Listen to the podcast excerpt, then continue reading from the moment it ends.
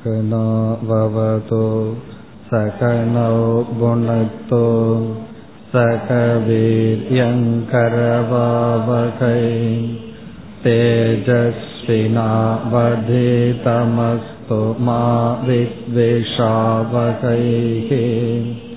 ॐ शान्ति शान्ति शान्तिः नान्गावद्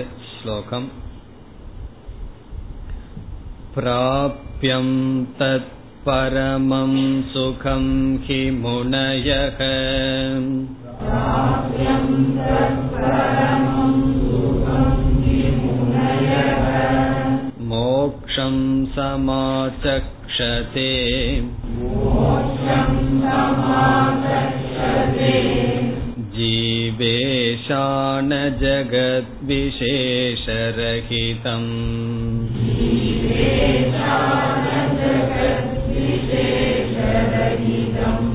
ज्ञानैकसाध्यं ध्रुवम्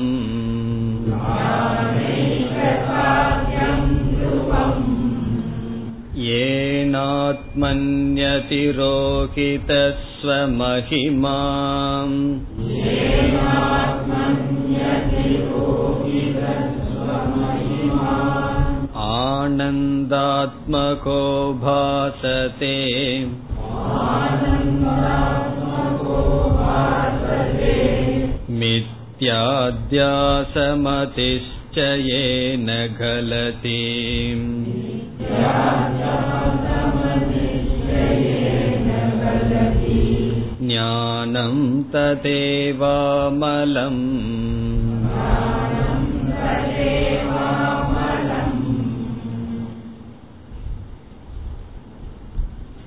நான்காவது ஸ்லோகம் வரை நாம் பார்த்த கருத்தினுடைய சாரம் வாழ்க்கையில் நித்யானந்த சுகம் அதுதான் ஒருவனுடைய லட்சியம் என்று அறிமுகப்படுத்தினார். நாம் வாழ்க்கையில் விதவிதமான பொருளை அடைய வேண்டும் என்று நினைத்தாலும் நாம் உண்மையில் அடைய விரும்புவது ஆனந்தம். இங்கு ஆனந்தம் என்றால் மன நிறைவு. அந்த நித்யானந்த சுகத்தை தான் ஒருவன் நாட வேண்டும். ஒருவனுடைய லட்சியம். பிறகு இது ஒருவனுடைய லட்சியமாக இருந்தாலும் மனிதர்கள் இதுவரை அதை அடையவில்லை என்று ஆசிரியர் கூறி அதற்கு காரணம் இதுதான் என்னுடைய லட்சியம் என்று தெரியவில்லை. இரண்டாவது தெரிந்தாலும் கூட அதற்கு இதுதான் சாதனை என்றும் தெரியவில்லை என்று கூறினார். சாத்திய சாதன யுகம் சம்யங் ந ஜானந்தி. இது சாதனம் இது சாத்தியம் என்று தெரியவில்லை. பிறகு எப்படி தெரிந்து கொள்வது? அடுத்த ஸ்லோகத்தில் சொன்னார் உபனிஷத்தில் தான் இவைகளை நாம் தெரிந்து கொள்ள வேண்டும். உபனிஷத்தானது நமக்கு சாத்தியம் என்ன சாதனை என்ன என்று காட்டுகின்றது என்று கூறி எப்படி ஒரு உபனிஷத்தில் வாழ்க்கையையே ஒரு பயணமாக கற்பனை செய்து சாதனைகளையெல்லாம் உபனிஷத் பேசியது என்றும் கூறினார். பிறகு இறுதியாக நான்காவது ஸ்லோகத்தில் அந்த சாத்தியத்தை தான் முனிவர்கள் மோக்ஷம் என்று கூறுகிறார்கள். பிராபியம் என்றால் நம்மால் அடையப்பட வேண்டியது பரமம் சுகம் அந்த மேலான சுகத்தை முனையக முனிவர்கள் ரிஷிகள் என்ன சொல்கிறார்கள்? மோக்ஷம் சமாச்சக்ஷதே. அதைத்தான் மோக்ஷம் அதுதான் முடிவான லட்சியம் என்று கூறுகிறார்கள். பிறகு இதே ஸ்லோகத்தில் ஆசிரியர் இப்படிப்பட்ட மோக்ஷத்துக்கு என்ன சாதனை என்பதை அறிமுகப்படுத்துகின்றார். சென்ற வகுப்பில் பார்த்தோம் இப்படிப்பட்ட மோக்ஷத்திற்கு நித்யானந்த சுகத்தை அடைவதற்கு நேரடியான சாதனை ஞானம். அதையும் சொன்னார். ஞானைக சாத்தியம். ஞான ஏக சாத்தியம். ஞானம் என்கின்ற ஒரு சாத்தியம். ஞானம் என்கின்ற ஒரு சாதனையினால் அடையப்படுகின்ற சாத்தியம் அந்த மோக்ஷம். பிறகு கடைசி இரண்டு வரியில் இந்த ஞானம் எப்படி மோக்ஷத்தை கொடுக்கின்றது என்பதையும் நாம் பார்த்தோம். ஞானம் என்ன செய்யும்? ஞானமானது அஜானத்தை நீக்கும். அதுதான் ஞானத்தினால் செய்ய முடிவது. ஞானத்தினால் ஒரு பொருளை நம்மால் உற்பத்தி செய்யவே முடியாது. ஒரு பொருளை உற்பத்தி செய்ய வேண்டுமென்றால் உழைப்பு தேவை. ஒரு பொருளை பற்றிய அறிவு அந்த பொருளை உற்பத்தி செய்கிறது என்று வைத்துக் கொள்வோம். பிறகு எதற்கு நாம் உழைக்க வேண்டும்? முதலில் எப்படி உற்பத்தி செய்ய வேண்டும் என்ற அறிவு வேண்டும் அதற்கு பிறகு உழைப்பு வேண்டும். ஆகவே ஞானம் எந்த பொருளையும் உற்பத்தி செய்யாது. இந்த நித்யானந்த சுகத்தை ஞானமானது உற்பத்தி செய்யாது. பிறகு இந்த ஞானம் எப்படி இதை அடைய வைக்கின்றது என்றால் நித்யானந்த சுகம் என்ன அது யார் என்பதை காட்டுகின்றது அறியாமையை நீக்குகின்றது. அதுவும் சொல்லப்பட்டது. ஏன ஆத்மனி அதிரோகிதக. திரோகணம் திரோகிதம் என்றால் மூடப்படுவது. தனக்குள் இருக்கின்ற அறியாமை மூடப்பட்டுள்ளது நீக்கப்பட்டால் ஸ்வமகிமா தன்னுடைய சொரூபம். ஆனந்த ஆத்மக பாசதே. நான் ஆனந்த சொரூபத்தை உடையவன் என்று ஒருவன் அறிகின்றான். பிறகு இந்த அறியாமையை நீக்குவதனால் அடுத்து நடப்பது என்னவென்றால் அறியாமை என்ற ஒன்று நம்மை விட்டு செல்லும் பொழுது அறியாமையிலிருந்து தோன்றியதும் நம்மை விட்டு சென்றுவிடும். அறியாமையிலிருந்து என்ன தோன்றியது? இந்த கடைசி இரண்டு பகுதி வேதாந்தத்தினுடைய கருத்தை ஆசிரியர் இங்கு குறிப்பிட்டிருக்கின்றார். அதனாலதான் வேதாந்தம்னு சொன்னா நம்ம எங்க போகணும்? பாம்புக்கு போயிடணும் கயிற்றை பார்க்கின்றோம் அதை பாம்பாக நினைத்து கொண்டிருக்கின்றோம். கயிற்றினுடைய அஜானம் என்ன விளைவை கொடுத்து விட்டது? ரிசல்ட் ஆஃப் அஜானம் அஜானத்தினுடைய ரிசல்ட் என்ன? அதில் கயிற்றுக்கு இல்லாத ஒன்றை நாம் பார்த்து கொண்டிருக்கின்றோம். ஆகவே அஜானத்தினுடைய விளைவு அத்தியாசம். இந்த அத்தியாசத்தை மட்டும் நம்மால் நீக்க முடியாது. அத்தியாசத்தை நீக்க வேண்டுமென்றால் அத்தியாசம் என்றால் வேறொன்றை நாம் பார்ப்பது அங்கு இல்லாத ஒன்றை பார்ப்பது. அதை நீக்க வேண்டும் என்றால் அதற்கு ஆதாரமான அஜானத்தை நீக்க வேண்டும். ஆகவே அஜானம் நீங்கும் பொழுது அதனுடன் சேர்ந்து அத்தியாசமும் நீக்கப்படுகின்றது. அது கூறப்பட்டது கடைசி வரியில் மித்யா அத்தியாச மதிஷ்ட ஏன கலதி.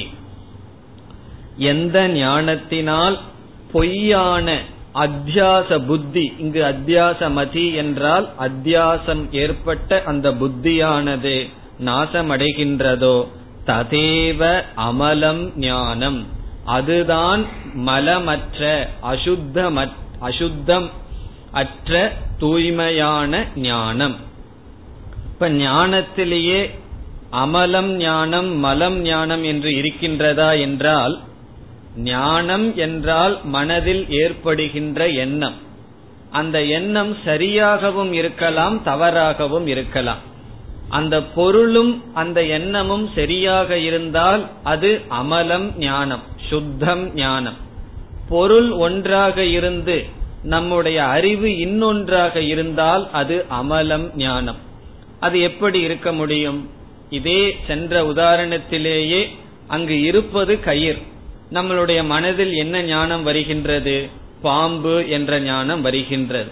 பார்ப்பது காணல் நீர். உண்மையான நீர் இருக்கின்றது என்ற ஞானம் வருகின்றது. அந்த ஞானமெல்லாம் மலம் ஞானம். காரணம் என்ன? அது உள்ளதை காட்டவில்லை இல்லாததை காட்டுகின்றது. ஆகவே இங்கு ஞானத்துக்கு இனி ஒரு அடைமொழி அமலம் தூய்மையான சுத்தமான யதார்த்தமான ஞானம். ததேவ அமலம் ஞானம். எதற்கு அமலம் ஞானம் என்று சொல்கின்றார்? இந்த ஞானமானது மோக்ஷம் என்பதற்கு சாதனையாக அமைகின்றது. இப்ப இதுவரைக்கும் பார்த்த கருத்தை நம்ம சுருக்கமாக சொன்னால் ரெண்டே வரியில சொல்லி முடிக்கலாம். மோக்ஷம் என்பது சாத்தியம் ஞானம் என்பது சாதனை. இதுதான் இவ்வளவு நான்கு ஸ்லோகத்தில் ஆசிரியர் சொன்ன கருத்தினுடைய சாரம். மோக்ஷம் அதாவது நித்யானந்தம் என்பது ஒருவனுடைய சாத்தியம் ஒருவன் அடைய வேண்டும் அந்த அடைய வேண்டிய நித்யானந்தத்திற்கு சாதனையாக அமைவது ஞானம் இதற்கு மேல் என்ன ஆசிரியர் சொல்ல வேண்டும் அடுத்த ஸ்லோகம் आस्तिक्यं दृढमूलमेव मनुजः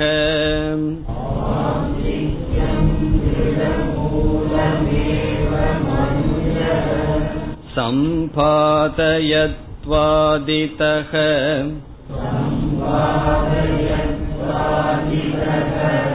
कर्माचारयुतस्ततश्च भवतु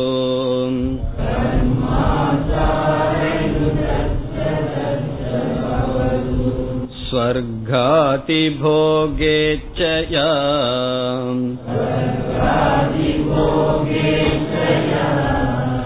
स्वर्गादावपि च क्रमेण गमितः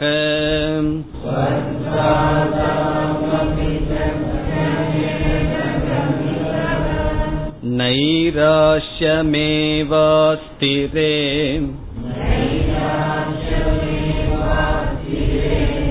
नित्या नित्यविचारणे स्वधिकृतः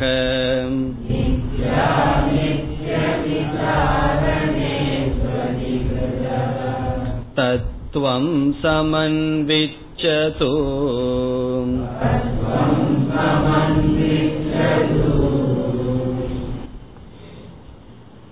இந்த நான்கு ஸ்லோகத்தின்படி ஆசிரியர் மோக்ஷம் என்பது சாத்தியம் ஞானம் என்பது சாதனை என்று சொன்னார். இந்த உலகத்தில் உள்ள மனிதர்களிடம் உங்களுக்கு என்ன சாத்தியம் என்றால் விதவிதமான சாத்தியத்தை சொல்லுவார்கள். முதல்ல என்ன சொல்வார்கள்? உடல்ல ஏதாவது நோய் இருந்தால் அது நீங்க வேண்டும். அதுதான் முதல் சாத்தியம். பிறகு வீட்டில் ஏதாவது கடமைகள் பாக்கி இருந்தால் அது சாத்தியம். இதுபோல் விதவிதமான சாத்தியம் விதவிதமான அடைய வேண்டியதை மனிதர்கள் கூறுவார்கள். அவர்களிடம் சென்று நீங்கள் மோக்ஷம் என்ற சாத்தியத்தை தேர்ந்தெடுங்கள். அதற்கான சாதனையான ஞானத்தை அடையுங்கள் என்று சொன்னால் அதை அவர்கள் சாத்தியமாக கொள்ளவில்லை. காரணம் என்ன அறியாமையினால் அவர்களுக்கு எத்தனையோ பொருள்கள் சாத்தியமாக இருக்கின்றது. இந்த மோக்ஷம் என்பது அவர்களுக்கு சாத்தியமாக இல்லை. பொதுவாக எல்லா மனிதர்களுக்கும் ஆரம்பத்தில். யார் ஞானம் என்ற சாதனையை தேர்ந்தெடுப்பார்கள்? யார் மோக்ஷம் என்ற சாத்தியத்தை நிச்சயம் செய்கிறார்களோ அவர்கள்தான் அதற்கு தகுந்த சாதனையை தேர்ந்தெடுப்பார்கள். இப்ப இங்கு வருகின்ற வாகனத்தை யார் தேர்ந்தெடுப்பார்கள்? இங்கு வர வேண்டும் என்ற நிச்சயம் செய்தவர்கள்தான் அதற்கு தகுந்த சாதனையை தேர்ந்தெடுப்பார்கள்.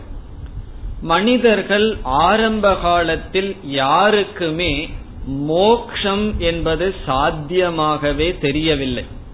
ஒரு மனிதனுக்கு மோக்ஷத்தை தான் அடைய வேண்டும். மன நிறைவைத்தான் அடைய வேண்டும் என்றால் இந்த சாத்தியம் ஒருவனுக்கு எப்ப வரும்? ஒரு மனிதன் மோக்ஷத்தை எப்பொழுது சாத்தியமாக தேர்ந்தெடுக்க முடியும் என்பது முதல் கேள்வி. இப்ப யாரால் மோக்ஷத்தை சாத்தியமாக தேர்ந்தெடுக்க முடியும்? இப்பொழுது யார் மோக்ஷத்தை சாத்தியமாக தேர்ந்தெடுக்காமல் இருக்கிறார்கள் என்றால் அவர்கள் உண்மையிலேயே மோக்ஷத்தை தான் நாடுகிறார்கள். இருந்தாலும் அந்த மோக்ஷம் மோக்ஷம் என்றால் மனநிறைவு. அந்த மனநிறைவை இந்த உலகம் கொடுக்கும் என்ற நம்பிக்கையில் இருப்பதனால் அதை உலகத்திலேயே தேடிக்கொண்டு இருக்கிறார்கள். இந்த உலகத்துல மோக்ஷத்தை தவிர யாருமே எதையுமே நாடுவது கிடையாது. நம்ம மோக்ஷம்னா இறந்ததுக்கு அப்புறம் போறதுன்னு பொருள் அல்லன்னு பார்த்திருக்கோம். மோக்ஷம் என்றால் மன நிறைவு கண்டென்ட்மெண்ட் திருப்திகி. இந்த திருப்தியை தான் எல்லோரும் நாடுகிறார்கள். இந்த திருப்தி தான் நான் அடைய வேண்டும் என்று நேரடியாக ஏன் ஒருவன் தேர்ந்தெடுக்கவில்லை என்றால் இந்த உலகம் எனக்கு திருப்தியை கொடுக்கும். உறவுகள் எனக்கு திருப்தியை கொடுக்கும். பொருள் எனக்கு திருப்தியை கொடுக்கும் பதவி எனக்கு திருப்தியை கொடுக்கும் என்று இந்த உலகத்தை அவர்கள் நம்பி இருக்கின்றார்கள். இந்த உலகம் உண்மையான என்னுடைய திருப்தியை அது கொடுக்காது என்று அவர்களுக்கு தெரியவில்லை. ஆகவே யார் மோட்சத்தை நாடுவார்கள் என்றால் யாருக்கு இந்த உலகம் மோட்சத்தை கொடுக்காது என்று தெரிகின்றதோ அவர்கள்தான் நாடுவார்கள். அந்த அறிவு வரலின்னு வச்சுக்குவோம். இந்த உலகமானது எனக்கு திருப்தியை கொடுக்காது என்ற அறிவு வரவில்லை என்றால் அவர்கள் மோக்ஷத்தையும் அதற்கான சாதனையையும் நாடமாட்டார்கள். அவர்கள் எதை நாடிக்கொண்டிருப்பார்கள்? இந்த உலகத்தை தான் நாடுவார்கள். பொருளை நாடுவார்கள் உறவை நாடிக்கொண்டு இருப்பார்கள். கர்ம தனம் பிரஜா. ந கர்மனா ந பிரஜயா தனேனன்னு சொன்னா அவர்களுக்கு செயல் செய்ய வேண்டும் உறவுகள் வேண்டும் தனம் குறிப்பாக வேண்டும். இதுதான் அவர்களுடைய நாட்டமாக இருக்கும். இப்ப அந்த அளவுக்கு ஒரு மனிதனுடைய மனம் இருக்கின்றது என்று வைத்துக் கொள்வோம் அவர்களிடம் போய் நம்ம வேதாந்தம் என்பது சாதனம். அதனால் மோட்சத்தை நாம் அடையலாம் என்று சொன்னால் அவர்கள் சம்பந்தத்தையே பார்க்க மாட்டார்கள்.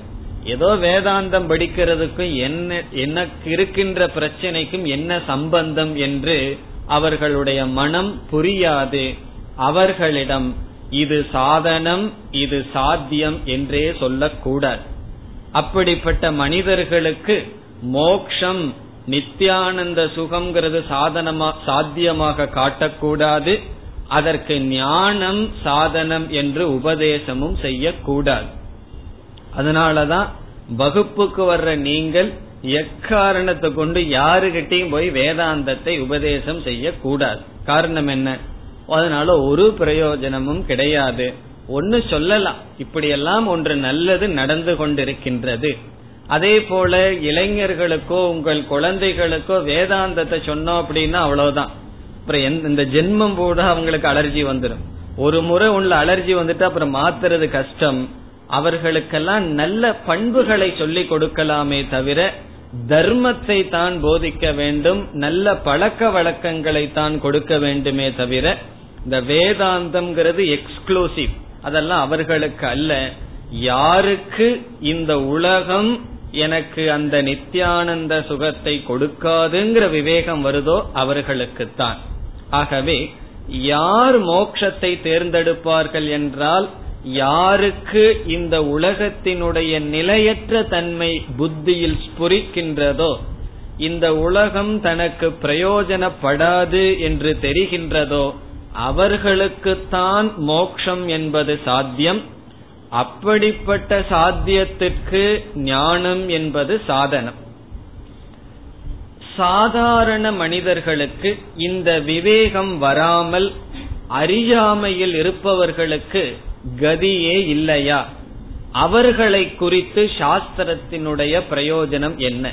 இப்ப வேதத்தினுடைய கடைசி பகுதி எவ்வளவு? உபனிஷத்துங்கிறது கொஞ்சம் இருக்கின்ற மிக மிக சிறிய பகுதி. பிறகு வேதத்தினுடைய முதல் பகுதியெல்லாம் நம்ம ஒரே சொல்லல நீக்கி விடுறோம். ந கர்மனா. ஒரு கர்மத்தினாலையும் பிரயோஜனம் இல்லைன்னு நீக்கி விடுகின்றோம். எதற்கு வேதத்தினுடைய முதல் பகுதி? இந்த வேதத்தினுடைய முதல் பகுதி எதற்கு பயன்படுகின்றது என்றால் அப்படிப்பட்ட மனிதர்களுக்காக வேதத்தினுடைய முதல் பகுதி. அதாவது கரெக்டா இருக்கு. அதிகமான மக்களுக்கு வேதத்தினுடைய அதிகப்படியான பகுதி. குறைவான மக்களுக்கு குறைவான உபனிஷத். குறைவான உபனிஷத்னா கொஞ்சம் இருக்கின்ற பகுதியான உபனிஷத்.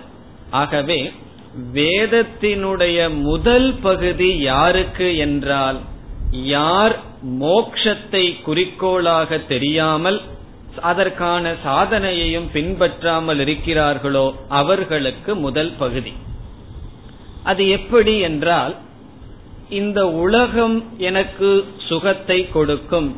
இந்த உலகத்தில் இருக்கின்ற பொருள்தான் என்னை திருப்திப்படுத்தும் ஒருவருக்கு ஞானம் திருடமாக இருக்கின்ற அதுல அவர்களுக்கு திருடம். எதுல திருடம்? இந்த உலகம் என்ன காப்பாத்தீரும். உலகத்தில் இருக்கிற சுற்றுப்புறம் என்னை காப்பாற்றும். உறவினர்கள் என்னை காப்பாற்றுவார்கள். பணத்தை சேர்த்து வச்சு பேங்க்ல போட்டு வச்சுட்டேன்னா அது என்னை காப்பாற்றி விடும் என்று இவ்வளவு தூரம் திருடமாக இருப்பவர்கள்.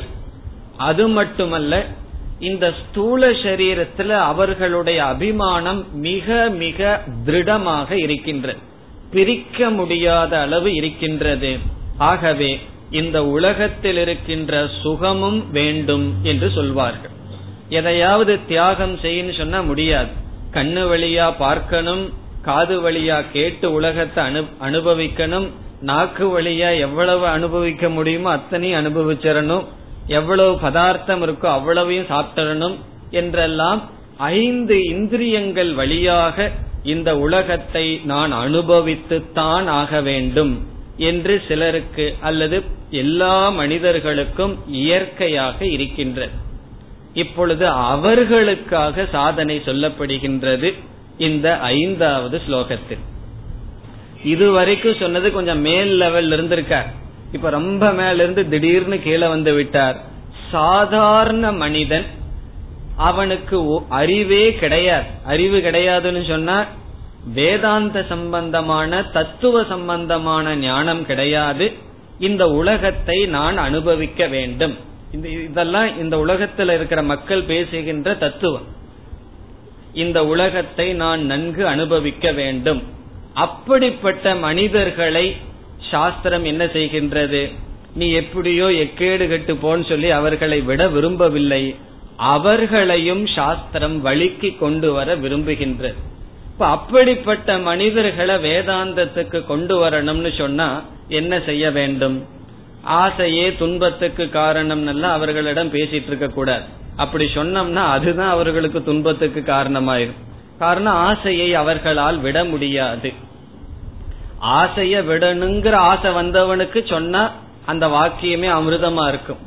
பிறகு ஆசையை அனுபவிக்கணும்னு இருப்பவனுக்கு போய் ஆசையே துன்பத்துக்கு காரணம்னு சொல்ல முடியாது. அவர்களுக்கு என்ன உபதேசம் செய்ய வேண்டும் என்றால் நீ இந்திரியத்தின் வழியாக இந்த உலகத்தை நன்கு அனுபவி. பணத்தை சம்பாரி உறவுகளை சேகரித்துக் கொள். என்னெல்லாம் இந்த உலகத்தில் அனுபவிக்க விரும்புகின்றாயோ அத்தனையும் அனுபவி என்று சாஸ்திரம் அனுமதி கொடுக்கின்றது அனுமதி கொடுத்தா மட்டும் பத்தாது சாஸ்திரமே வழி வேற சொல்லுது. உனக்கு நல்லா மழை வேணுமா? அதற்கு இந்த யாகத்தை பண்ணு. புத்திரன் வேணுமா? இந்த யாகத்தை பண்ணு. இப்படிப்பட்ட குணநலத்துடன் புத்திரன் வேண்டுமா? இந்த யாகத்தை செய் என்று விதவிதமான யாகங்கள் விதவிதமான கர்மங்கள் விதவிதமான தியானங்கள் எதற்காக? இந்த உலகத்தை அனுபவி. இந்த உலகத்தை நீ உன்னுடைய விருப்பப்படி அனுபவி என்று உலகத்தில் போகத்தை அனுபவிக்க வேதமானது வழியையும் கொடுக்கின்றது அனுமதியும் கொடுக்கின்றது. அந்த கர்மத்துக்கெல்லாம் காமிய கர்ம என்று பெயர். நல்லா ஆசைய வளர்த்திக்கோ. வேதமே ஆசையை நமக்கு வளர்த்தி விடும். அதை வந்து நம்ம கீதையில உபனிஷத்தில எல்லாம் படிக்கலாம். வேதத்தினுடைய கர்ம காண்டம் தான் சம்சாரத்துக்கு இலை என்று சொல்லப்படுகின்றது. ஞாபகம் இருக்குமோ தெரியல. பதினஞ்சாவது அத்தியாயத்துல சம்சார வர்ணனம். இந்த சம்சாரத்தையே ஒரு மரமாக வர்ணிக்கும் பொழுது ஒரு மரம் வந்து பட்டு போகாம இருக்கணும்னா இலைகள் தேவை. அதே போல இந்த சம்சாரம் நிலைச்சு இருக்கணும்னு சொன்னா என்ன வேணுமா? வேதத்தினுடைய முதல் பகுதி. காரணம் என்ன? அதுல நமக்கு விதவிதமான ஆசைகளை தூண்டும். நமக்கு இல்லாத ஆசையெல்லாம் அது தூண்டி விட்டுரும். வேதத்தினுடைய முதல் பகுதியை படிச்சோம்னா புதுசா சில ஆசைகள் எல்லாம் நமக்கு வந்தும் தூண்டிவிடும் பிறகு உள்ள இருக்கிற ஆசையெல்லாம் தூண்டிவிட்டு அதற்கு சாதனைகளை எல்லாம் சொல்லி நீ அதையெல்லாம் அனுபவி. இப்படியானது வேதத்தினுடைய முதல் பகுதி மனிதர்களை ஆசையில் தூண்ட வைத்து விதவிதமான பிரயோஜனத்தை விதவிதமான சுகத்தை அனுபவிக்க சொல்கிறது. நீங்கெல்லாம் ரொம்ப புஸ்தகங்கள் அப்படி பார்க்கலாம். அல்லது பலர் பேர்கிட்ட இந்த கைய நீட்டிட்டு ஜோசியத்துக்கு போனா சொல்லுவார்கள் உனக்கு இந்த தோஷம் போனா இந்த இது வரும். இந்த பிராயஷ்சித்தம் பண்ணு. நவகிரகத்தை சுத்து நல்ல விதவிதமான சாதனைகள் இருக்கு. எதற்கு? விதவிதமான இன்பங்களை அனுபவிப்பதற்காக. இப்ப இதெல்லாம் வேதமே செய்யலாமா? அப்படின்னு நமக்கு ஒரு கேள்வி வரலாம். இப்ப இவ்வளவு நேரம் ஏதோ கிளாஸ் பேசிட்டு இப்ப திடீர்னு நாஸ்திகமான மாதிரி இருக்கு. இவ்வளவு நேரம் வைராகியம் இப்படி எல்லாம் பேசிட்டு திடீர்னு வேதமே இப்படி செய்கிறதே என்றால் இந்த வேதம் ஏன் இப்படி செய்கிறது என்றால் வேதத்துக்கு வந்து இந்த மனிதனை வந்து நேரடியா வைராகியத்தையோ அல்லது ஞானத்தையோ உபதேச உபதேசம் பண்ணா கேட்கிற புத்தியோ பக்குவமோ இல்லை. இப்ப என்ன பண்ணணும்? இப்படிப்பட்ட இன்பங்களை அனுபவிக்க அனுமதி கொடுத்து ஒரு சின்ன கண்டிஷன் போட்டணும் அது என்ன கண்டிஷன் என்ன நிபந்தனை என்றால் இந்த இன்பங்களை எல்லாம் நீ அனுபவி. ஆனால் தர்மத்துடன் இவைகளை நீ அனுபவி. நேர்மையாக பணத்தை சம்பாதி. நேர்மையாக நீ பொருளை ஈட்டு எந்த விதமான இன்பத்தை வேண்டுமானாலும் அனுபவித்துக் கொள் என்று இந்த தர்மத்தை வைத்து மையமாக வைத்து இந்த இன்பங்களை எல்லாம் அனுபவிக்க சாஸ்திரம் அனுமதி கொடுக்கின்றது ஆகவே இந்த தர்மத்தை மூலமாக வைத்துத்தான் நமக்கு எல்லா விதமான இன்பங்களையும் அனு இன்பங்களை அனுபவிப்பதற்கு அனுமதியானது கொடுக்கப்படுகிறது. அப்படி வேதம் செய்வது எதற்கு உதாரணம் என்றால் இந்த சில டேப்லெட் எல்லாம் இயற்கையாகவே ரொம்ப கசப்பா இருக்கும் சில மாத்திரைகள் எல்லாம். அதுக்கு என்ன செய்வார்கள்? மேல அப்படியே அந்த சுகர் கோட்டை அதுல கொஞ்சம் சர்க்கரை மாதிரி கொஞ்சம் இனிப்பு தடவி விடுவார்கள். அதற்கு காரணம் என்னன்னா உள்ள போற வரைக்கும் அந்த கசப்பு நமக்கு தெரியாது. பிறகு அது வயிற்றுக்குள்ள போய் அது என்னமோ பண்ணிக்கிட்டோம். அது நமக்கு ஒன்றும் தெரிய போறதில்லை. அதே போல இந்த சுகர் கோட்டட் பில்ஸ் கொடுக்கறது போல வேதம் என்ன பண்ணுது? நமக்கு முன்னாடி எதை காமிக்குது? இதோ நீ இந்த உலகத்தை அனுபவி கண்ணு நல்லா வளர்த்திக்கோ உலகத்தை பார் காதல வந்து இன்பங்களை கேட்டுக்கொள் விதவிதமான விஷயங்களை மியூசிக்கை எல்லாம் நீ கேட்டுக்கொண்டு சாம வேதமே பாட்டா இருக்கு. இப்படி விதவிதமான பதார்த்தங்களை எல்லாம் சாப்பிடுன்னு சொல்லி மேலடியா சுகர் தான் நமக்கு தெரியுது. பிறகு வேதம் தனக்கு உள்ள எதை மனசுல வச்சுட்டு அதை கொடுக்கின்றது என்றால் இவைகளை எல்லாம் இவன் தர்மப்படி அனுபவித்தால் ஒரு காலத்தில் வைராகியம் ஞானம் விவேகம் என்ற ஒன்றை இவன் அடைவான். அத வேதம் வந்து வெளி தோற்றமா சொல்லல. அது மறைமுகமாக வைத்துள்ளது. ஆகவே வேதத்தினுடைய காமிய கர்மத்துக்கு இரண்டு பலன். காமிய கர்மம் என்றால் என்ன? விதவிதமான இன்பங்களை அனுபவிச்சுக்கோன்னு சொல்லி விதவிதமான யாகங்களை சொல்லி சொல்லுகின்ற வேதத்தினுடைய முதல் பகுதிக்கு முதல் பலன் என்னவென்றால் அந்த இன்பங்கள். அந்த இன்பங்களை அனுபவிக்கிறது தான் முதல் பலன். பொருள் அடையிறது இன்பங்களை அனுபவித்தல். அத வந்து முக்கிய பலன் சொல்லலாம். பிறகு அவாந்தர பலன் இனி ஒரு பலன். அவாந்தர பலன் இரண்டாவது பலன் செகண்டரி ரிசல்ட் அந்த அவாந்தர பலன் என்னவென்றால் வைராகியம் அல்லது ஞானம் அல்லது விவேகம். அறிவுங்கிறது இரண்டாவது பலன். எப்படி ரெண்டு பலன் ஒரு பொருளுக்கு இருக்கும்னு சொன்னா நம்ம உதாரணத்தில் சில சில விதைகளை வந்து எண்ணெய் எடுக்கிறதுக்காக நம்ம வந்து அதை ஆட்டுவோம். அல்லது தேங்காயை எடுத்துக்கோமே தேங்காய் எண்ணெய் எடுக்கிறதுக்கு தேங்காயை என்ன செய்வோம்? செக்கில வச்சு அரைப்போம். அரைச்ச உடனே அதனுடைய முக்கிய பலன் என்ன? அதனுடைய முக்கிய பலன் எண்ணெய். அதனுடைய அவாந்தர பலன் என்ன? அதனுடைய வேஸ்ட் கேக் அந்த புண்ணாக்கு அதை என்ன செய்வோம்? மாட்டுக்கு கொடுத்துருவோம். அப்போ அந்த அவாந்தர பலன் ஒண்ணு வருது. சாஸ்திரத்துல இதுக்கு உதாரணமா சொல்றது ஆம்ர விரக்ஷக மாமரம். மாமரத்தை நம்ம நடுறோம். அதனுடைய முக்கிய பலன் எதற்குனா மாம்பழத்துக்காக.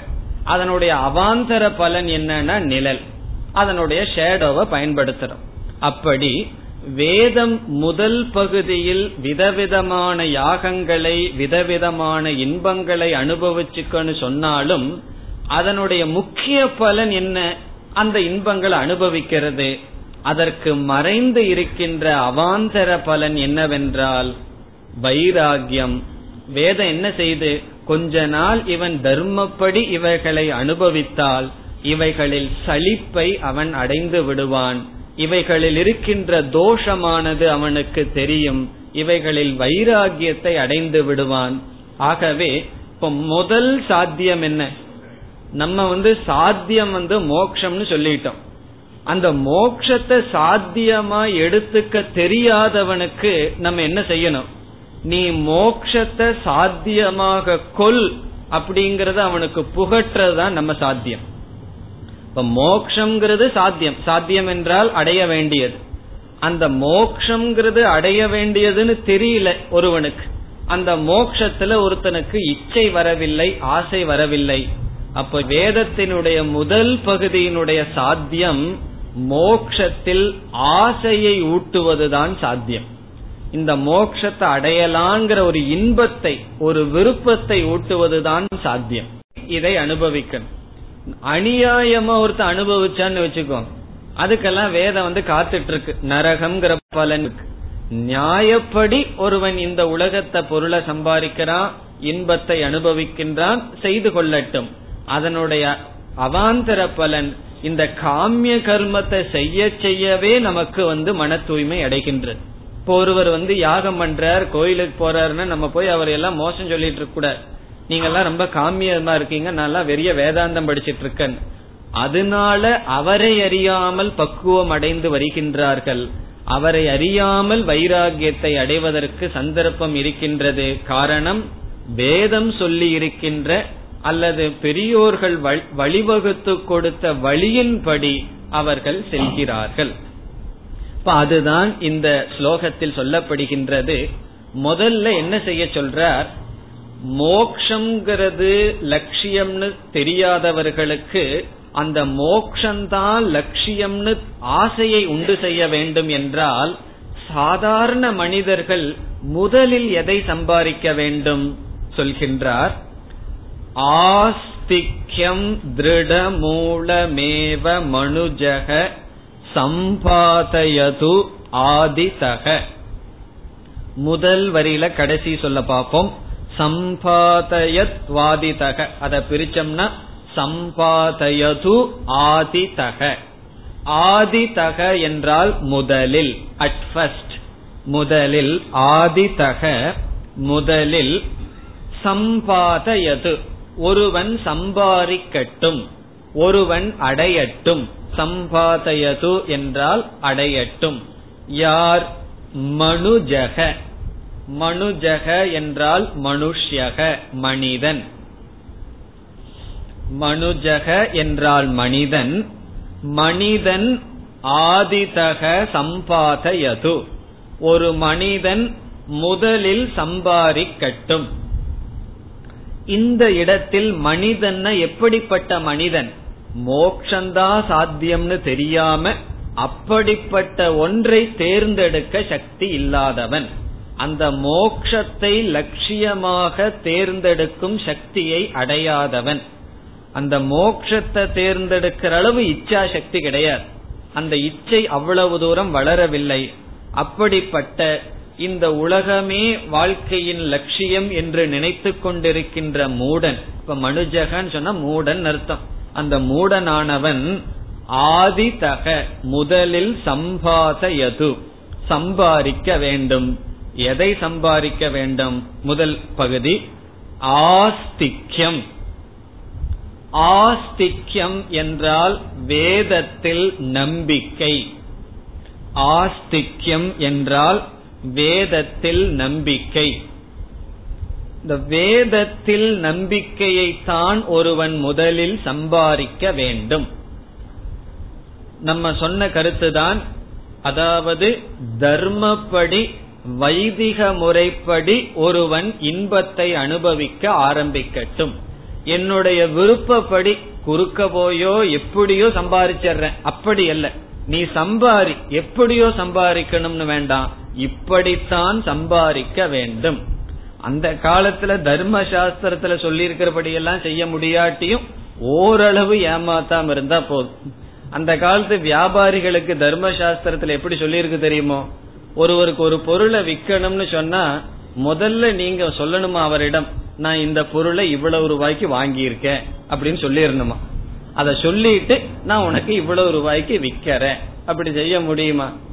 அப்படி சொல்லியிருக்கு. ஆனா அந்த காலத்துல வாங்குறவனு அப்படி இருப்பான். இப்படி நீங்க அப்படி யாருக்காவது சொன்னீங்கன்னு வைங்க. அவர் என்ன பண்ணுவா தெரியுமா? இல்ல உன்ன நான் ரெண்டு ரூபா அதிகமா கொடுக்கறேன்னு சொல்லுவார்கள். அப்படி இருந்தது ரெண்டும். ஆகவே ஓரளவாவது நாம் நேர்மையை தர்மத்தை பின்பற்ற வேண்டும். அதுதான் ஆஸ்திக்யம். ஆஸ்திக்யம் என்ற சொல்லினுடைய பொருள் தர்மப்படி வாழ்ந்தால் புண்ணியம் வரும் என்ற நம்பிக்கை. சில பேர்த்துக்கு அந்த நம்பிக்கையே இருக்காது. எப்படியோ வாழ்ந்த என்ன இந்த தர்மா தர்மத்துல நம்பிக்கை இருக்காது. பாப புண்ணியத்தில் நம்பிக்கை சில பேர்த்துக்கு இருக்காது. அதை முதலில் அடையட்டும். நமக்கு முதல்ல பாப புண்ணியத்துல நம்பிக்கை வரணும். பாவம் பண்ணா நம்ம ஏதாவது தப்பு செய்தா நமக்கு பாவம் வரும். அது பயமாக இருந்தாலும் பரவாயில்ல. கடவுளை குறிச்சு நம்ம பயந்துட்டாலும் பரவாயில்ல.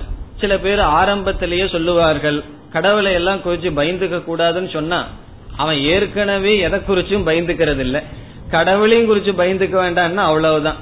அதர்மத்துக்கு தான் போவான். அட்லீஸ்ட் கடவுளை நினைச்சு பயந்துட்டு இருந்தாவது தப்பு செய்யறதுக்கு பயந்துக்குவான். ஆகவே கடவுளை குறிச்சு பயந்துக்கிறது அல்லது பாவம் வந்துருமோங்கிற பயம் இதெல்லாம் ஆஸ்திக்யம். இது வந்து நல்லதுதான். காரணம் என்ன? அவன் அதர்மம் செய்யாமல் அவனை தடுக்கும். பிறகு நல்லது செஞ்சா புண்ணியம் வரும் என்கின்ற எண்ணம். ஆகவே ஆஸ்திக்யம். அதை இங்க ஆசிரியர் என்ன சொல்றார்? திருட மூலம் அதுவே திருடம் திருடம் என்றால் திருடம். மிக மிக திருடமான உறுதியான மூலம் என்றால் வேர். இந்த ஆஸ்திக்யம் என்பதுதான் உறுதியான வேர். அதை பிடித்து கொண்டுதான் இவன் வாழ்க்கையை தொடர வேண்டும். முதல்ல எதை சம்பாதிக்கணும்? ஆஸ்திக்யம். இதத்தான் பெற்றோர்கள் குழந்தைகளுக்கு சொல்லிக் கொடுக்கணும். ஆஸ்திக்யம்னு சொன்ன சாஸ்திரத்துல நம்பிக்கை பெரியவர்களுடைய சொல்ல நம்ம கேட்கணும் பெரியவர்களை வணங்க வேண்டும் நல்ல ஆச்சாரப்படி இருக்க வேண்டும் பொய் சொல்லக்கூடாது. இப்போ ஒரு மகன் வந்து எங்கேயோ பொய் சொன்னு சொல்லி அப்பா கிட்ட சொல்லிட்டு இருந்தான்னு வச்சுக்கோ. அதை கேட்டுட்டு ரசிச்சிட்டு இருக்க கூடாது. என் பையன் எவ்வளவு புத்திசாலி பாரு இவனை ஏமாத்திட்டு வந்துட்டான்னு சொல்லி. அதை வந்து அவனை திட்டணும். நேர்மையாக இருக்க வேண்டும் சொல்லி. எப்போ அப்பானால திட்ட முடியும்னா அவர் நேர்மையா இருந்தா தானே முடியும். அவரே பையன்கிட்ட போன்ல அப்பா இல்ல அப்படின்னு போய் சொல்லுன்னு சொன்னா அவன் பழகிறான். இப்படித்தான் அப்பா கிட்டையும் நம்ம சொல்லணும்னு சொல்லி. ஆகவே முதல்ல பெரியவர்கள் ஒழுங்காக இருக்கணும். பிறகு இந்த ஆஸ்திக்கியத்தை தான் நாம் குழந்தைகளுக்கும் பள்ளிகள்லயும் சொல்லிக் கொடுக்கும் சில பேர் எங்கிட்ட வந்து சொல்லுவார்கள் நீங்க ஸ்கூலுக்கெல்லாம் போய் வேதாந்தம் எடுக்கலாமேன்னு சொல்லி. இங்க எடுத்துட்டு இருக்கிறது பத்துல போல் இருக்கு. ஸ்கூல்ல எல்லாம் போய் வேதாந்தம் எடுத்தா அப்புறம் அவ்வளவுதான். கல்லுலயே அடிக்க ஆரம்பிச்சிருவாங்க பசங்க. அங்கெல்லாம் வேதாந்தம் போக கூடாது அங்கெல்லாம் ஆஸ்திக்கியத்தை தான் சொல்லிக் கொடுக்கணும். சொல்லிக் கொடுக்கிறவங்க ஓரளவுக்காவது பின்பற்றி அவர்களுக்கு சொல்லிக் கொடுக்கணும். ஆஸ்திக்யம் என்றால் இந்த உடலுக்கு அப்பாற்பு ஒன்னு இருக்கு. பகவான் ஒன்னு இருக்கார். அவர் எப்படியோ இருந்துட்டு போகட்டும். அவர் நம்மை பார்க்கின்றார். நல்லது செய்பவனுக்கு நல்லது வரும். தவறு செய்தால் தீமை வரும். இந்த ஆஸ்திக்யம் தான் முதல்ல வேணும்னு சொல்ற திருட மூலம். இந்த ஆஸ்திக்யத்தை தொடர்ந்து என்ன செய்ய வேண்டும் ஒருவன்? இரண்டாவது வரி. கர்மாச்சாரயுதக. கர்ம என்றால் விதவிதமான செயல்கள் யாகங்கள் பூஜைகள்.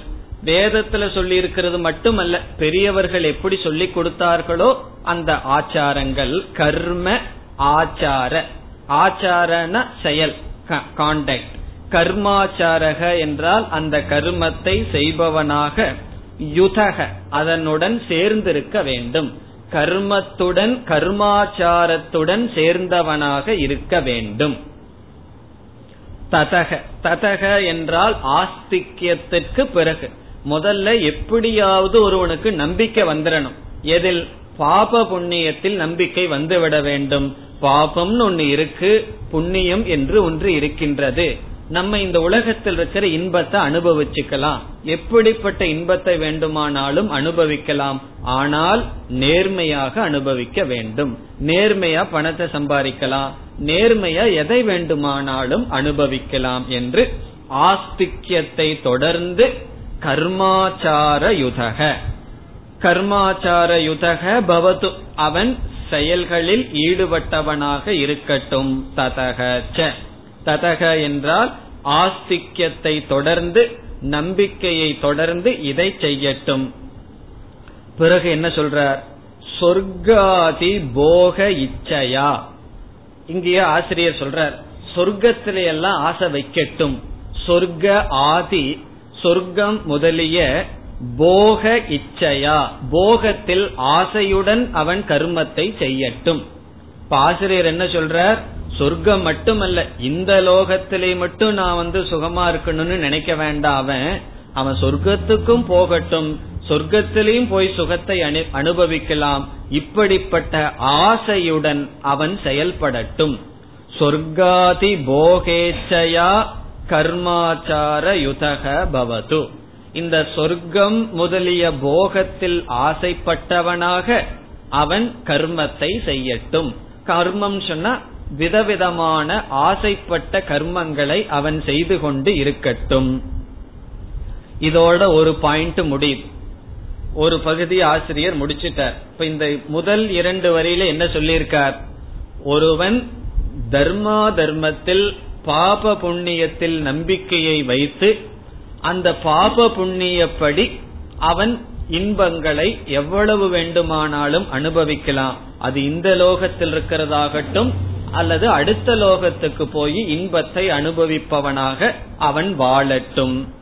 சரி இவ்விதம் ஒருவன் வாழ்ந்தால் கிராஜுவலா படிப்படியாக அவனுக்கு என்ன வரும்? அதை அடுத்தது சொல்ற அதாவது அவாந்தர பலத்துக்கு சொல்ற ஒருவன் ஆசைப்பட்டு காமிய கர்மத்தையே செய்து கொண்டிருந்தால் நாளடைவில் அவனுக்குள்ள என்ன மாற்றம் வரும்? மூன்றாவது வரி. சொர்க்காதௌ அபிச்ச. இப்ப சென்ற இதுல சொர்க்காதியில இச்சை இருக்கட்டுன்னு சொன்னார். இப்ப சொல்றார் சொர்க்காதௌ அபிச்ச.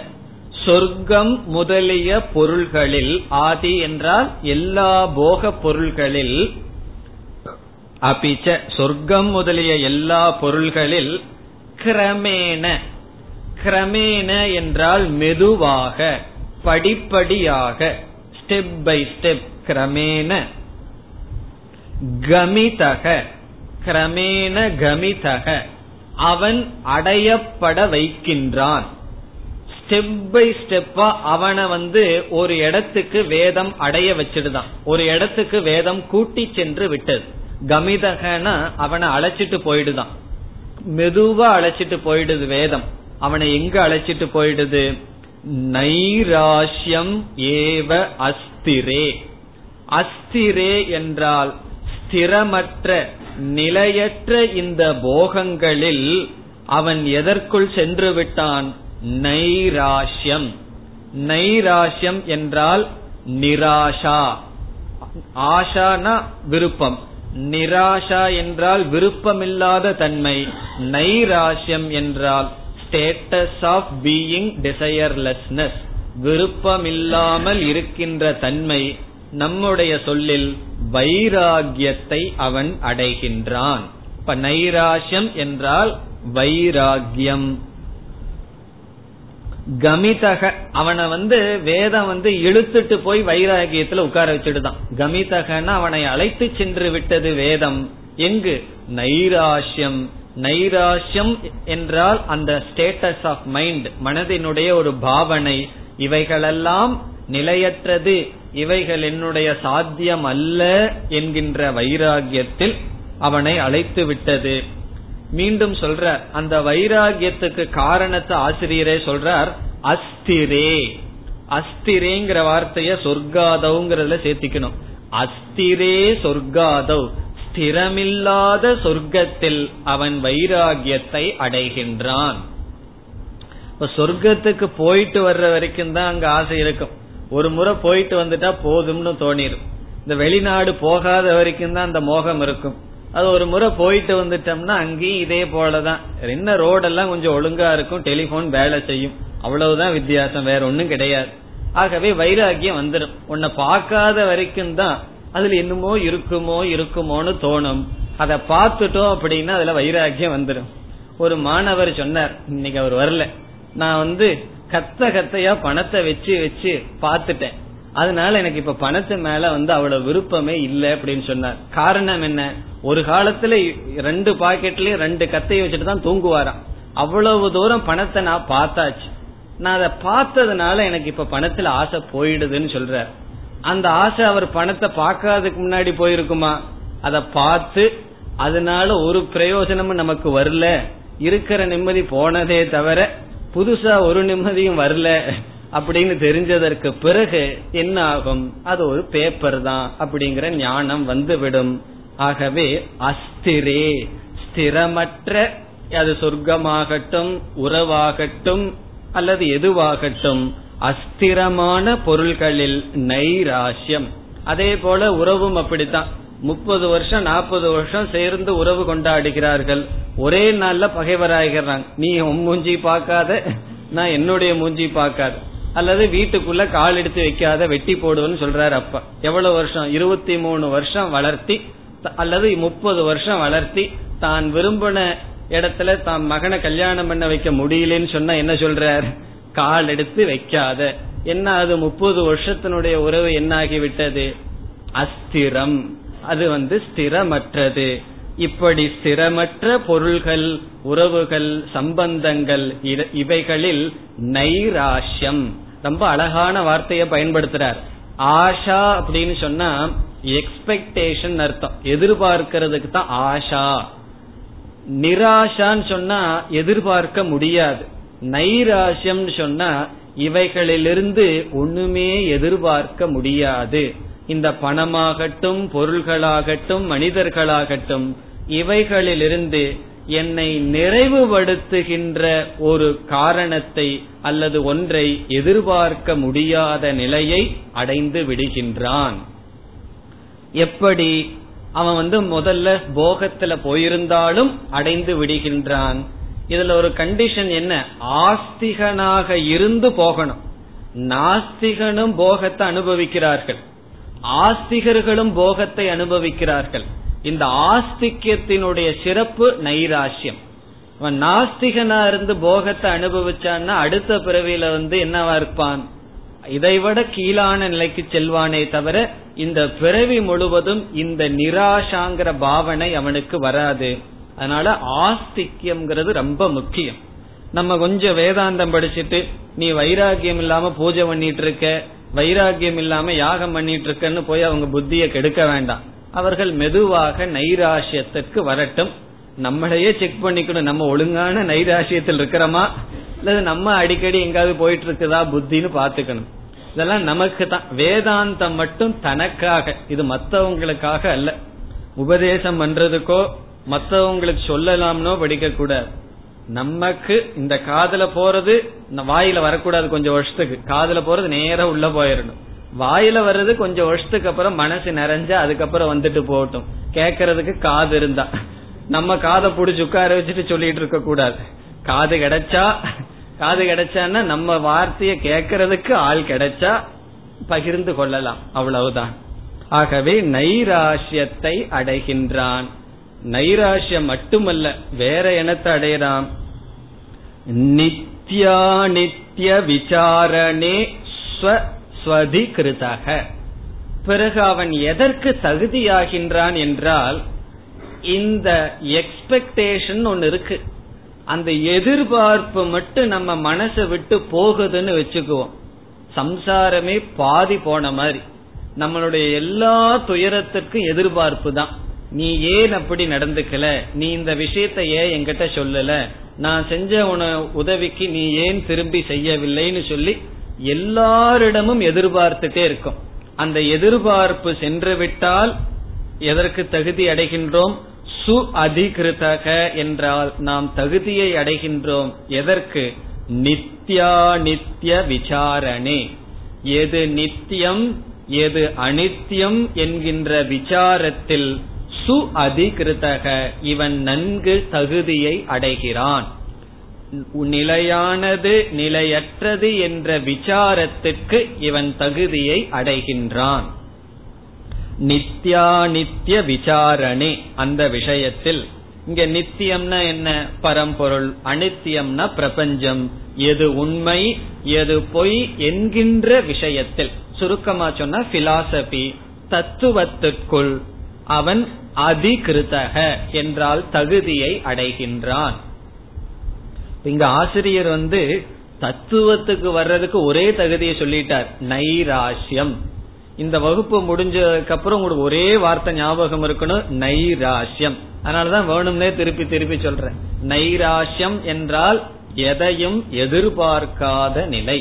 எதையுமே யாரிடமிருந்து எதிலிருந்தும் எதிர்பார்க்க வேண்டாம். அப்படிப்பட்ட மனநிலையை அடைந்து விட்டால் என்ன எதற்கு தகுதி? அப்பதான் மனசு வந்து நித்யா நித்திய வஸ்து விவேகத்தை செய்யறதுக்கு தகுதி அடையும். அதுக்கப்புறம் என்ன செய்யலாம்? சொல்றாரு அதுக்கப்புறம் நீ என்ன செய்யலாம்? தத்துவம் சமன்விச்சது தத்துவத்தை நோக்கி செல். சமன்விச்சது என்றால் அதை நாடு.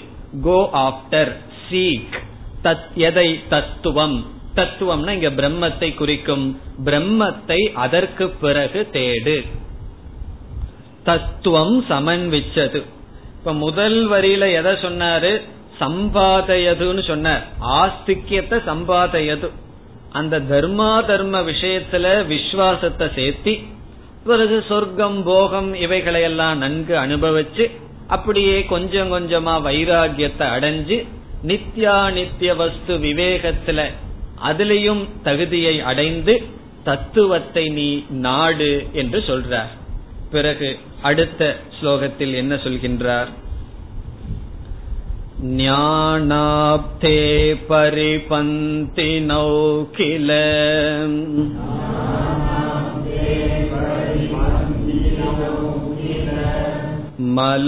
विक्षेपदोषस्तथा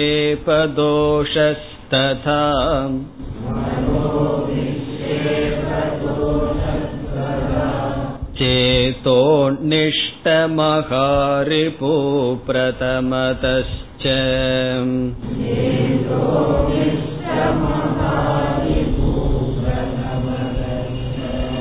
उन्मूलनीयौ यतः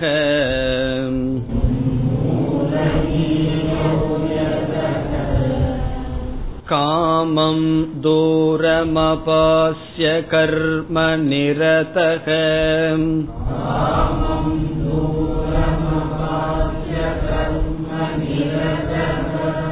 मालिन्यरिक्तस्ततः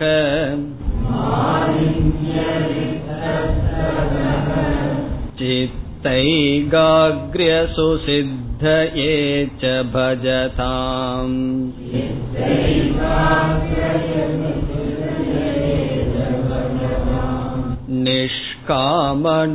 निष्कामनोपासनम्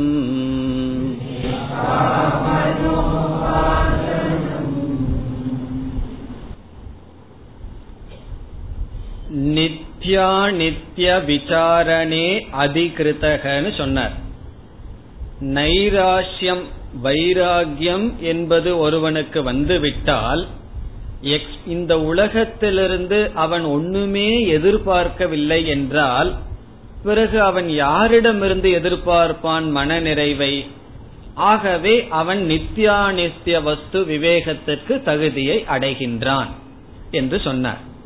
பிறகு அந்த மோக்ஷத்தில் ஆசையானது அவனுக்கு வந்துவிடும். இப்ப இவர் இந்த உலகத்திலிருந்து நம்ம ஒன்னு எதிர்பார்க்கலன்னு சொன்னா பிறகு யாரிடமிருந்து எதிர்பார்ப்போம்? இறைவனிடமிருந்தோ ஈஸ்வரனிடமிருந்தோ எதிர்பார்ப்போம். ஆகவே மோக்ஷத்தை அடைய வேண்டும் என்ற இச்சையானது வந்துவிடும். உலகத்திலிருந்து தன்னை ஓரளவுக்கு விடுவித்துக் கொள்வான். அதற்கு பிறகும் இந்த மோக்ஷம் என்கின்ற லட்சியத்தை அடைய ஞானம் என்ற சாதனையை பின்பற்ற வேண்டும். அந்த ஞானத்தை அடைவதற்கு இரண்டு விதமான தடை மீண்டும் இருக்கின்றது. அதை நீக்கணும்னு அடுத்தபடியா சொல்ற. இப்ப முதல்ல ஆஸ்திக்யம் ஆஸ்திக்யத்திலிருந்து ஆஸ்திக்யம்னா தர்மா தர்மம் அதன்படி வாழ்ந்தா கொஞ்சம் வைராகியம். வைராகியம்னா இந்த உலகம் வந்து எனக்கு பிரயோஜனம் இல்லை. அத புரிஞ்சுக்கிறோம். அதற்கு அடுத்ததாக நமக்கு தகுதி வந்து விடுகின்றது. எது நிலையானது எது நிலையற்றது. இந்த விசாரத்துல ஈடுபடணும்னு சொன்னாலும் கூட மீண்டும் நம்மளுடைய மனதில இரண்டு பகைவர்கள் இருக்கிறார்கள்னு சொல்ற. அதுவும் சொல்ல முடியல. மகா ரிபுன்னு சொல்ற. ரிபுகுனா எனிமி பகைவன். பெரிய பகைவன் நம்ம மனசுக்குள்ள ரெண்டு பேர் இருக்காங்களாம். அந்த ரெண்டு பேர்த்த நீக்கணும். நீக்கியதற்கு அப்புறம் என்ன செய்யலாம்? அடுத்த ஸ்லோகத்துல சொல்லுவார். நீக்கியதற்கு பிறகு சுவாச்சாரியம் பரிச்சரிய. ஆச்சாரியரிடம் சென்று சாஸ்திரத்தை கேட்கணும் மனநம் செய்யணும் நிதித்தியாசனம் பண்ணணும்னு சொல்ல போற. ஆகவே இந்த ஞானத்தை அடைவதற்கு இரண்டு தடைகள் இருக்குதுன்னு சொல்றார். அது என்ன தடை? முதல் வரியில் ஞான ஆப்தேகே. ஞான ஆப்தி என்றால் ஞானத்தை அடைகின்ற விஷயத்தில் ஞானத்தை அடைவதற்கு என்று பொருள். ஆப்தி அடைதல் ஞான ஆப்தி ஞானாப்தேகே ஞானத்தை அடைகின்ற விஷயத்தில் பரிபந்தினோ. பரிபந்தினவ் என்றால் இரண்டு தடைகள். இரண்டு திருடர்கள். இரண்டு தடைகள். பரிபந்தி வழி வழி பறிவோ அதாவது நம்ம வந்து அந்த காலத்துல எல்லாம் ரோட்ல போயிட்டு இருந்தா அந்த வழியில போகும்போது பொருளை எல்லாம் பறித்து கொள்வார்கள். அதான் பரிபந்தி. பரிபந்தி என்றால் திருடர்கள். இரண்டு திருடர்கள். நம்ம வந்து ஞானத்தை அடைய ஓட்டாம போறதுக்கு ரெண்டு பேர் எங்க இருக்காங்க? வீட்டுல இல்ல. நம்ம மனசுக்குள்ள இருக்கார்கள். நம்ம சொல்லக்கூடாது வீட்டுல இவங்க என்ன கிளாஸுக்கு போக வேண்டாங்கிறாங்க வர வேண்டாங்கிறாங்களோ அவங்க தான் பரிபந்தின்னு சொல்லிட்டு இருக்க வேண்டாம். நம்ம மனசுக்குள்ளேயே ரெண்டு பரிபந்தி இருக்கு. கிள. கிளன்னு சொன்னா அவர் இப்படி சொல்றார் அப்படி இருக்கல்லவோ அப்படின்னு சொல்றார். என்ன? மலக விக்ஷேப தோஷஸ்ததா. அந்த ரெண்டு தடை ஒன்னு மலம் அப்படின்னு சொல்ற பொருளை பிறகு பார்ப்போம். இரண்டாவது விக்ஷேபம். மலம் என்றால் இம்பியூரிட்டி அசுத்தம். விக்ஷேபம் என்றால் மன மனச்சஞ்சலம் விக்ஷேபக தோஷஸ் ததா ததா என்றால் இந்த. இந்த இரண்டு தோஷம் இருக்கான் மலம்னு ஒரு தோஷம் நம்மளுடைய மனதுல பிறகு விக்ஷேபம்ங்கிற தோஷம். நான் ஆசிரியர் அடுத்த சொல்லிலேயே தெளிவா சொல்லிடுறார் இந்த தோஷம் எங்க இருக்கு சேதோ நிஷ்ட மகாரிபு. சேதக என்றால் மனம் நம்முடைய அந்த கரணம் நிஷ்டக என்றால் அங்கு தங்கி இருக்கின்ற மகா ரிப்பு அது பெரிய பகைவன். மகான பெரிய ரிப்பு என்றால் எனிமி. பெரிய பகைவன் நம்முடைய மனதுக்குள்ளேயே உட்கார்ந்துட்டு இருக்கிற ரெண்டு பகைவன் இருக்கின்றான். யாரது? மலக மலக விக்ஷேப தோஷக. மலம் விக்ஷேபம். அசுத்தம் பிறகு சஞ்சலம் என்கின்ற நிலை. மனது வந்து சஞ்சலப்படுவது அசுத்தமாக இருத்தல். இப்ப இதை என்ன செய்ய சொல்றார்? முதல்ல இதை நீக்கணும். இதை நீக்கிறதுக்கு என்ன சாதனைன்னு ஆசிரியர் சொல்றார். இந்த மலத்தை நீக்கிறதுக்கு என்ன சாதனை? விக்ஷேபத்தை நீக்கிறதுக்கு என்ன சாதனை? அதை அடுத்த வரியில சொல்ல போறார். ஆகவே முதல்ல ஆஸ்திக்யம் தேவை நம்பிக்கை இருந்தா நேர்மையா ஒருத்தன் சம்பாதிக்கிறான். பிறகு காலக்கிரமத்தில் இவைகளிலிருந்து எதிர்பார்ப்பை தியாகம் செய்கின்றான். தத்துவத்திற்கு தகுதி அடைகின்றான். அப்பொழுது அவனுக்குள் இரண்டு குறைகள். மலம் விக்ஷேபம். மலம் என்றால் அசுத்தம். அதனுடைய விளக்கமும் விக்ஷேபம் என்றால் என்னங்கிறதும் பிறகு பார்ப்போம். அந்த ரெண்டையும் நீக்கிறதுக்கும் இங்கு உபாயம் சொல்றார். அதற்கு பிறகு என்ன சொல்லுவார்? ஞான யோகத்திற்கான சாதனையை சொல்கின்றார் அவைகளை அடுத்த வகுப்பில் பார்ப்போம் ஓம் போர் நமத போர் நமிதம் போர் போர் நமுதச்சதேம் पूर्णस्य पूर्णमादाय पूर्णमेवावशिष्यते ॐ शान्ति शान्ति शान्तिः